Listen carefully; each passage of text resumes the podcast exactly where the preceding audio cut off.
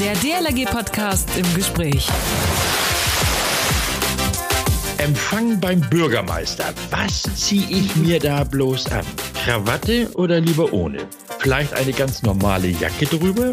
Uh, vor diesem Problem steht bzw. stand wohl jeder von uns hin und wieder einmal. Wenn wir als Mitglied der DLRG, zum Beispiel als Vorstand unterwegs sind, dann ist klar, ich nehme den Clubanzug.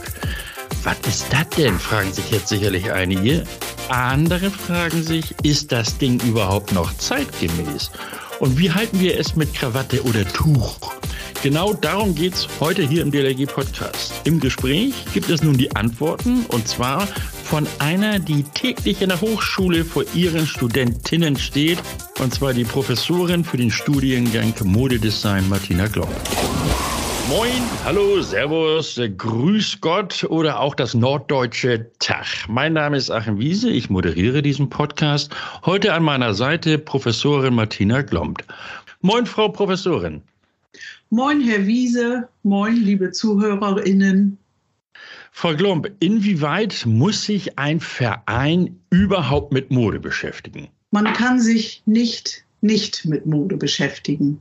Auch wenn man es nicht zugibt, ja. Jeden Morgen, wenn man aufsteht vor dem Kleiderschrank, steht man vor der Entscheidung, was ziehe ich an, was ziehe ich nicht an, wie geht es mir heute und will ich das nach außen durchscheinen lassen oder lasse ich das lieber bleiben? Okay. Ich will mal äh, nicht so sehr ins echte Detail gehen. Zunächst einmal Ihre Einschätzung zu verschiedenen Themenfeldern hören. Die Deutsche Lebensrettungsgesellschaft wird in diesem Jahr 110 Jahre alt, also schon eine betuchte Dame. Wie kann man in solch einem Verein die unterschiedlichsten Menschen, vor allem auch die unterschiedlichsten Jahrgänge zusammenführen, also in Bezug auf Mode? Ja, das ist sicherlich schwierig, wenn wir uns die unterschiedlichen Zielgruppen angucken. Trotzdem denke ich, ist es bei der DLRG ja relativ einfach, weil ganz klare Farben vorgeschrieben sind, die kennt jeder. Ich glaube auch, die DLRG ist einer der beliebtesten Vereine, die es überhaupt so gibt in Deutschland. Und ich denke, das zeigt ja schon, dass das gelingen kann. Wie gut das über die Kleidung funktioniert, das kann ich nicht beurteilen, aber ich finde es eine tolle Farbe, das Rot. Wir hatten ja schon, also wir, die DLRG, hatten ja schon mal ein Projekt mit Ihnen und der Hochschule Hannover. Da ging es um die Bekleidung für unsere Damenwelt ähm, also für die Damenwelt im Einsatz und der Schwimmen- wie auch Rettungsschwimmausbildung. Bis dahin wurde kaum Rücksicht auf unsere Damen genommen, das muss ich leider so sagen, zumindest was die Kleidung anging. Die Kleidung, die Sie mit Ihren Studentinnen entwarfen, kam und kommt sehr gut an. Wie sind Sie damals vorgegangen? Ja, das war eigentlich ganz einfach. Wir haben zusammen mit den betreffenden Damen gearbeitet und auch die Herren ab und zu dazu geholt. Ich fand das total interessant, weil wir natürlich als ModedesignerInnen nur mit der Zielgruppe arbeiten können. Wir können nicht einfach was designen und dann hoffen, äh, dass das jemand auch anzieht oder dass es gefällt. Und ich war ja persönlich auch bei Ihnen in Bad Nendorf und habe ja. die Anzüge Probe getragen und muss sagen, dass dieser Pamela Anderson Beinausschnitt auch nicht jedermanns Sache war. Und ich bin froh, dass wir da die Einsatzkleidung etwas verbessern konnten. Sie wird auf jeden Fall überall getragen. Also das ist ein, äh, ich denke mal, das ist auch ein, ja, ein Lob zurück an die Hochschule und an Ihre Damen damals, die da also dabei waren. Und äh, auch nochmal ein herzliches Dankeschön, Frau Professorin. Gerne. Bis dahin gab es ja im Grunde genommen nur zwei Größen bei der DLRG. Passt und passt gut. Oder passt überhaupt nicht, die dritte Größe. ja, äh, heute geht es nicht um Badehose oder Anzug, sondern um Kleidung, die genutzt werden sollte, wenn man zu offiziellen Anlässen eingeladen wird. Frau Professorin, da sollte man ja nicht wie ein wilder Haufen auftauchen, oder? Ja, das ist die Frage. Das ist heutzutage ganz, ganz schwierig. Denn mhm. äh, früher war das relativ einfach, äh, zu bestimmten Anlässen richtig angezogen zu sein, weil es bestimmte Regeln gab, an die sich jeder gehalten hat. Man konnte sich hinter dieser Norm verstecken. Alle sahen gleich aus. Heutzutage will natürlich jeder individuell auch vorteilhaft erscheinen und trotzdem die Zusammengehörigkeit zeigen. Und das ist ganz schön schwierig. Und ich glaube, da muss man tatsächlich ganz, ganz vorsichtig vorgehen und überlegen, ob man den alten, in Anführungsstrichen, Clubanzug trägt oder die Clubjacke trägt mit Krawatte oder ob man sich vorsichtig daran macht, diese neu zu definieren, vielleicht gemeinsam wieder mit Designerinnen. Mhm. Was ist denn da Ihre Einschätzung? Also höre ich da so raus, dass man gar nicht unbedingt einheitlich im Erscheinungsbild dort auftreten sollte oder muss? Ja, die Konsumentinnen oder die Nutzerinnen dieser Bekleidung wollen natürlich alle individuell wahrgenommen werden und merken gar nicht, dass sie vielleicht trotzdem alle gleich aussehen bei aller hm. Individualität. Allerdings denke ich, ist eine Veränderung zu spüren. In unsicheren Zeiten, in Krisenzeiten gibt es wieder stärker das Bedürfnis, auch äh, nach außen zu zeigen, wo man hingehört und dass man mhm. Teil einer entsprechenden Gruppe ist. Und ähm, so schwierig diese formale, in Anführungsstrichen, Dienstkleidung auch ist, gibt sie diese Sicherheit. Und wir haben in letzter Zeit auch Bewegungen, die wieder so etwas zurückfordern oder wollen. Mhm. Ich habe gerade zufällig in England gesehen, ähm, in der Zeitung, als ich da war in London, The Red Trouser Brigade. Äh, da gibt es wieder eine Bewegung, dass man häufig Leute in roten Hosen wieder in den Straßen sieht. Das waren damals die sogenannten Sloan Ranger, die ihre Zugehörigkeit zu einer bestimmten Statusgruppe durch die rote Hose zeigen. Und da gab es einen Kommentar in einer Zeitung, ich habe es vergessen, in welcher, aber ich habe es mir aufgeschrieben. It's a flower growing in the cracks of the pavement. And mhm. therefore it must be celebrated. Also auch die Schönheit dieser einheitlich und sofort erkennbaren Hose, die also zelebriert werden soll, wie eine schöne Blume unter dem Asphalt. Also tatsächlich auch zu offiziellen Anlässen. Ja, das war ein klares Ja. äh, Frau Professorin Glom, zurzeit gibt es äh, bei uns, ich nenne das mal tatsächlich so, einen Clubanzug. In der Regel graue Hose oder mittlerweile darf es auch mal eine dunkle Hose, also so ein Blau sein oder zum Teil auch eine schwarze. Bei den Damen war in der Vergangenheit immer ein, ein grauer Rock vorgesehen. Daraus wurde eben auch eine, eine dunkle blaue Hose, eine weiße Bluse, weißes Hemd wird dazu getragen, Sakko, Krawatte, die Damen ein Tuch, links oben an der Tasche, äh, an, dem, an dem Sakko, äh, da gab es die Möglichkeit für so ein, ja, so ein Einsteck-Emblem oder eben auch für Orden und Ehrenzeichen und äh, dieses, dieses Emblem, das ist dieses Clubabzeichen. Da ist also der, der stilisierte Adler der DLRG zu sehen und eben auch die Wortmarke DLRG. Äh, so waren wir also zu erkennen. Die junge Generation, die tut sich ein bisschen schwer damit. Und jetzt kommen Sie mit roten Hosen. Wie, wie, wie kriegen wir das hin?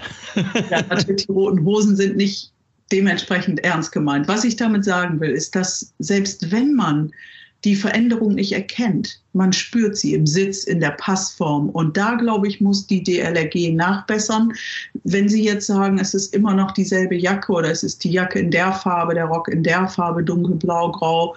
Hm, das mag ja sein, aber die Passform, die Funktionalität, der Sitz, die Bequemlichkeit, die färben ganz stark ab auf die TrägerInnen.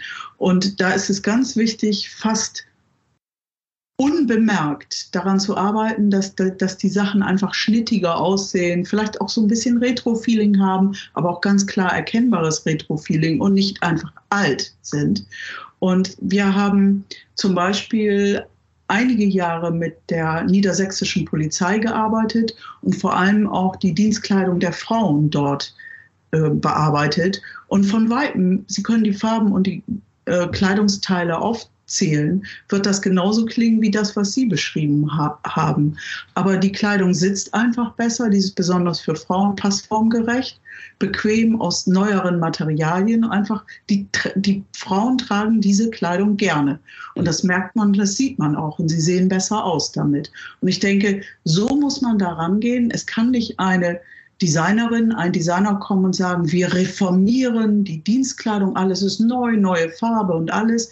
Nein, das kann ganz unbemerkt und Stück für Stück passieren, aber es muss mit der Zielgruppe passieren. Man mhm. muss gemeinsam mit den Trägerinnen, mit den Nutzerinnen an der Kleidung arbeiten. Wie funktioniert das Beispiel äh, Polizei in Niedersachsen, was Sie gerade nannten? Äh, wie, also wie funktioniert das generationsübergreifend? Ja, das funktioniert natürlich so, dass es verschiedene Passformklassen gibt, weitere engere Hosen. Es gibt Hosen, die haben eine Außentasche, wie so eine Cargohose mit drauf. Es gibt Hosen, die haben das nicht, so dass man das auswählen kann. Es gibt andere Materialien. Es gibt Taschen, wo plötzlich auch mal ein Merkheft reinpasst. Äh, auch wenn man eine Frau ist, die vielleicht andere Körperformen hat als der Durchschnitt. Äh, das muss man auch differenzieren. Also ich denke, dass man vielleicht so ein Grundmodell hat, was man dann modulartig zusammenstellen kann mit Taschenformen und so weiter. Mhm. Das hat bei der Polizei, bei der Dienstkleidung der Polizei ganz gut funktioniert und trotzdem sieht die Frau von weitem immer noch genauso aus, eine Frau im Dienst ganz klar zu erkennen. Mhm. Aber ich hatte einen Polizeieinsatz bei mir zu Hause und da kam zwei Polizistinnen und ein Herr vorbei und ich habe die bewundernd angeguckt, ihm auf die Hose geguckt, habe gesagt, wie fühlen Sie sich denn in der Hose? Ich habe eigentlich nur über die Kleidung gesprochen. Und beide haben mir versichert, ja, ich habe jetzt gerade neulich eine Hose bestellt und die passt ganz toll, ich fühle mich super wohl, ich möchte keine andere tragen. Und wenn das bei Ihnen in der DLRG dann yeah. auch Frauen sagen können, dann haben Sie das Ziel erreicht. Aha. Das heißt, ähm, okay, das ist die Form, die Sie jetzt beschreiben oder beschrieben hatten. Äh, wie ist denn das nun mit, mit Farben?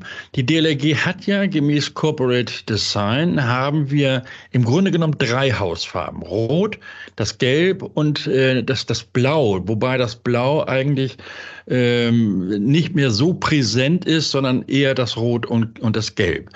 Wie, wie könnten Sie sich denn eine, ein, bleiben wir mal bei dem Begriff Clubanzug, wie könnten Sie sich das, unabhängig von der Form, äh, denn in dieser Farbgestaltung überhaupt vorstellen?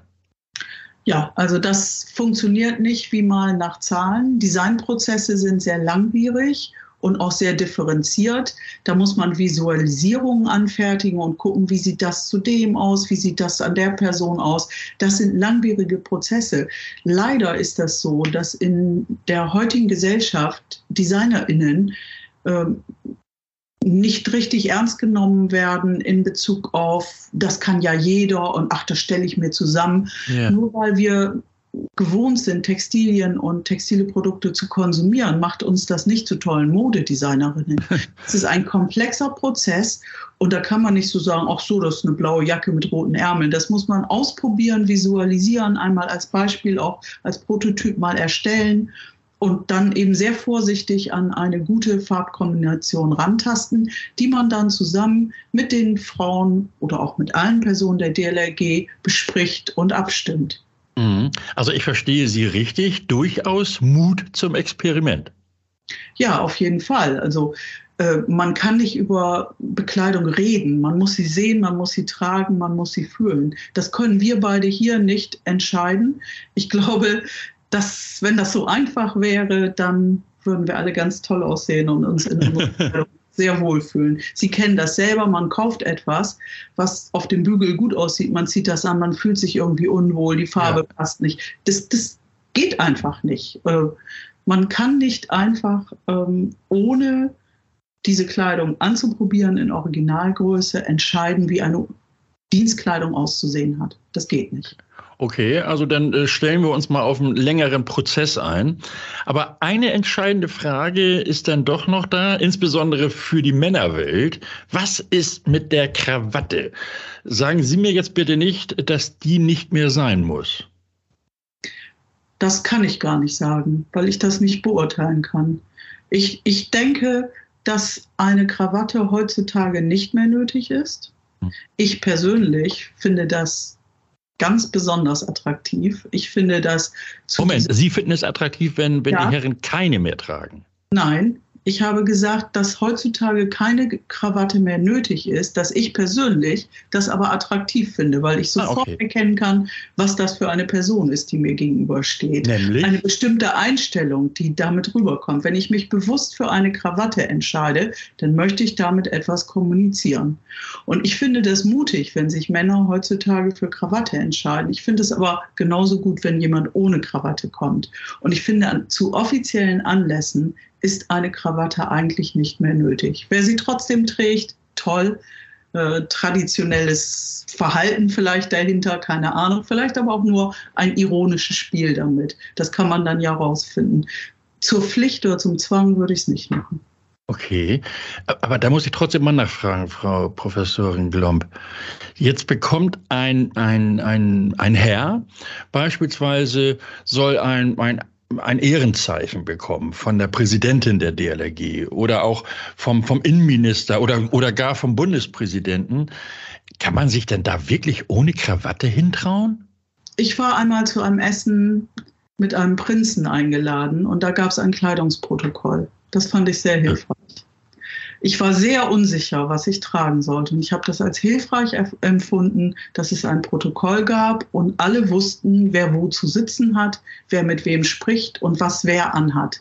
Und ja. das fand ich sehr hilfreich. Ich denke, da muss die DLRG unter sich dann auch ein Protokoll äh, für so etwas erschaffen, also Trageanweisungen, Kleideranweisungen für seltene Ausnahmefälle. Wir reden ja nicht von ihrem täglichen Einsatz, sondern wir reden von offiziellen, seltenen Ausnahmefällen. Und dafür sollte es dann eine Abstimmung geben.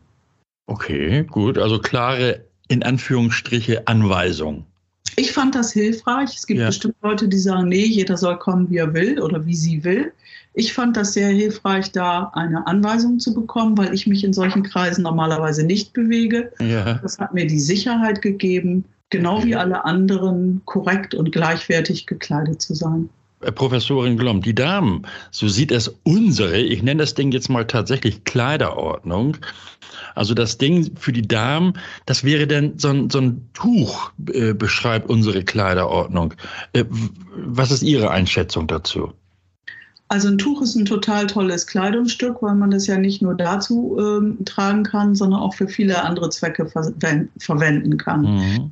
Ähm, wie Sie ja wissen, leite ich das Useless Zentrum für nachhaltige Designstrategien an der Hochschule Hannover. Und da geht es also bei allem, was wir tun, auch darum, wie nachhaltig ein Produkt ist oder ja. eine, ein Bekleidungsteil. Und da kann ich nur sagen, ein Tuch ist ideal, weil mehrere Funktionen. Jedes Kleidungsstück, das mehrere Funktionen hat oder vielleicht sogar über mehrere Größen tragbar ist, wie ein Tuch nun mal ist, mhm. ist schon mal nachhaltiger als ein anderes Kleidungsstück. Und um nochmal auch auf die Clubjacke zu kommen, ich finde auch die Clubjacke hat einen Sinn in dem Bereich nachhaltige Designstrategien für Bekleidung, weil es ein klassisches Kleidungsstück ist. Und wenn das gut sitzt und gut verarbeitet ist und den TrägerInnen eine Sicherheit gibt, dann wird das auch lange getragen und bleibt mhm. länger im Produktlebenszyklus. Also aus dem Aspekt der Nachhaltigkeit finde ich das Tuch toll. Kann man viel mitmachen, kann man leicht reinigen, ja. verwendbar, toll. Okay, jetzt haben wir gesprochen über Form, Farben, Tuch, Krawatte. Äh, die DLRG hat ja auch die Wortmarke DLRG in einer bestimmten Schrift, das ist eine Kunstschrift.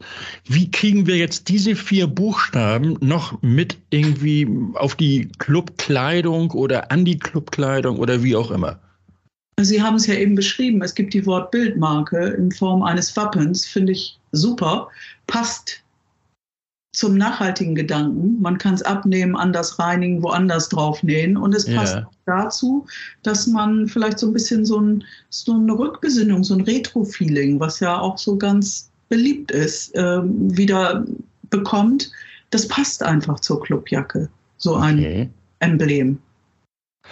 Wie bekommen wir jetzt all das, was wir jetzt gerade beschrieben ähm, oder mit dem, was wir gerade so zusammengefasst haben, wie bekommen wir möglichst alle in ein Boot? Denn es muss ja auch irgendwie von allen mitgetragen werden, im wahrsten Sinne des Wortes. Also jung, alt, äh, Damen, Herren, äh, ja, die müssen ja irgendwie alle dann praktisch mitspielen.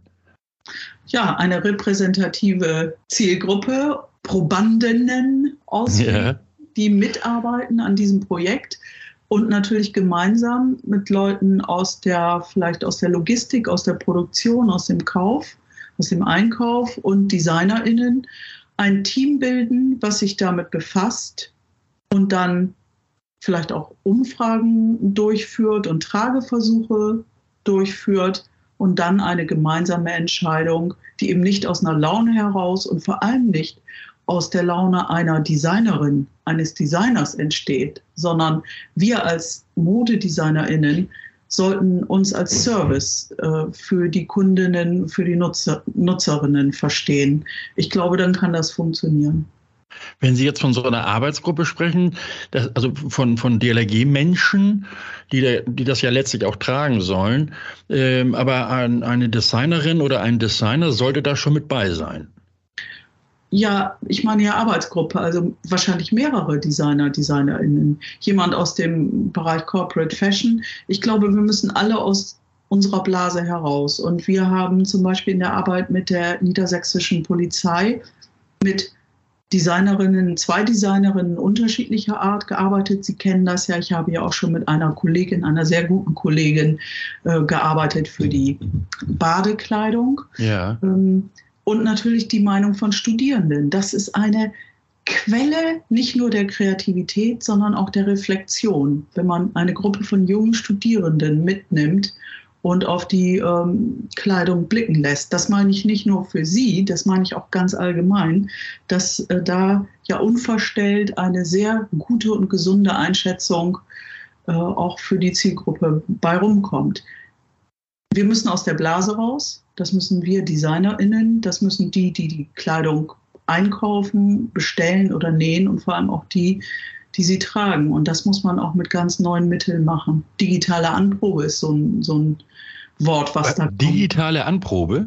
Ja, dass man mal ausprobiert, schon mal digital, wie das aussehen kann, wenn man so eine Clubjacke trägt. Okay. Nur als Beispiel. Also Professorin Glomb, äh, Sie machen mir da ja richtig Appetit, äh, diese Arbeitsgruppe ins Leben zu rufen. Und ich denk, könnte mir vorstellen, dass wir da nochmal an, äh, an die Tür der Hochschule anklopfen. Aber äh, wie modisch darf denn jetzt tatsächlich so ein Clubanzug sein?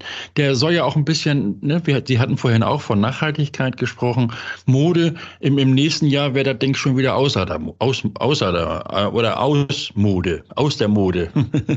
Ja, das ist ja das Problem, dass, ähm, dass sowas nicht nur passiert, sondern auch, dass unterstützt wird, dass sowas passiert. Nicht? Wir sollen mehr konsumieren, immer mehr, der Durchlauf mhm. wird immer schneller. Und das ist natürlich totaler Quatsch, weil etwas, was wertvoll ist, was auch von den NutzerInnen gewertschätzt wird, was gerne getragen wird, warum soll das sich ähm, nach einer gewissen Tragezeit nicht mehr gut anfühlen, dieses Teil zu tragen. Wir müssen uns von diesen Trends etwas unabhängig machen. Und ich finde, dass man, wenn man äh, klassische modulartige Elemente wählt, die ja auch immer wieder anders kombinieren kann. Aber ich denke, da haben wir inzwischen auch Erfahrungen gesammelt und haben uns auch verbessert, dass wir daran arbeiten, Kleidung möglichst gemeinsam mit den Nutzerinnen zu designen und eben auch im Zyklus, Lebenszyklus länger zu behalten.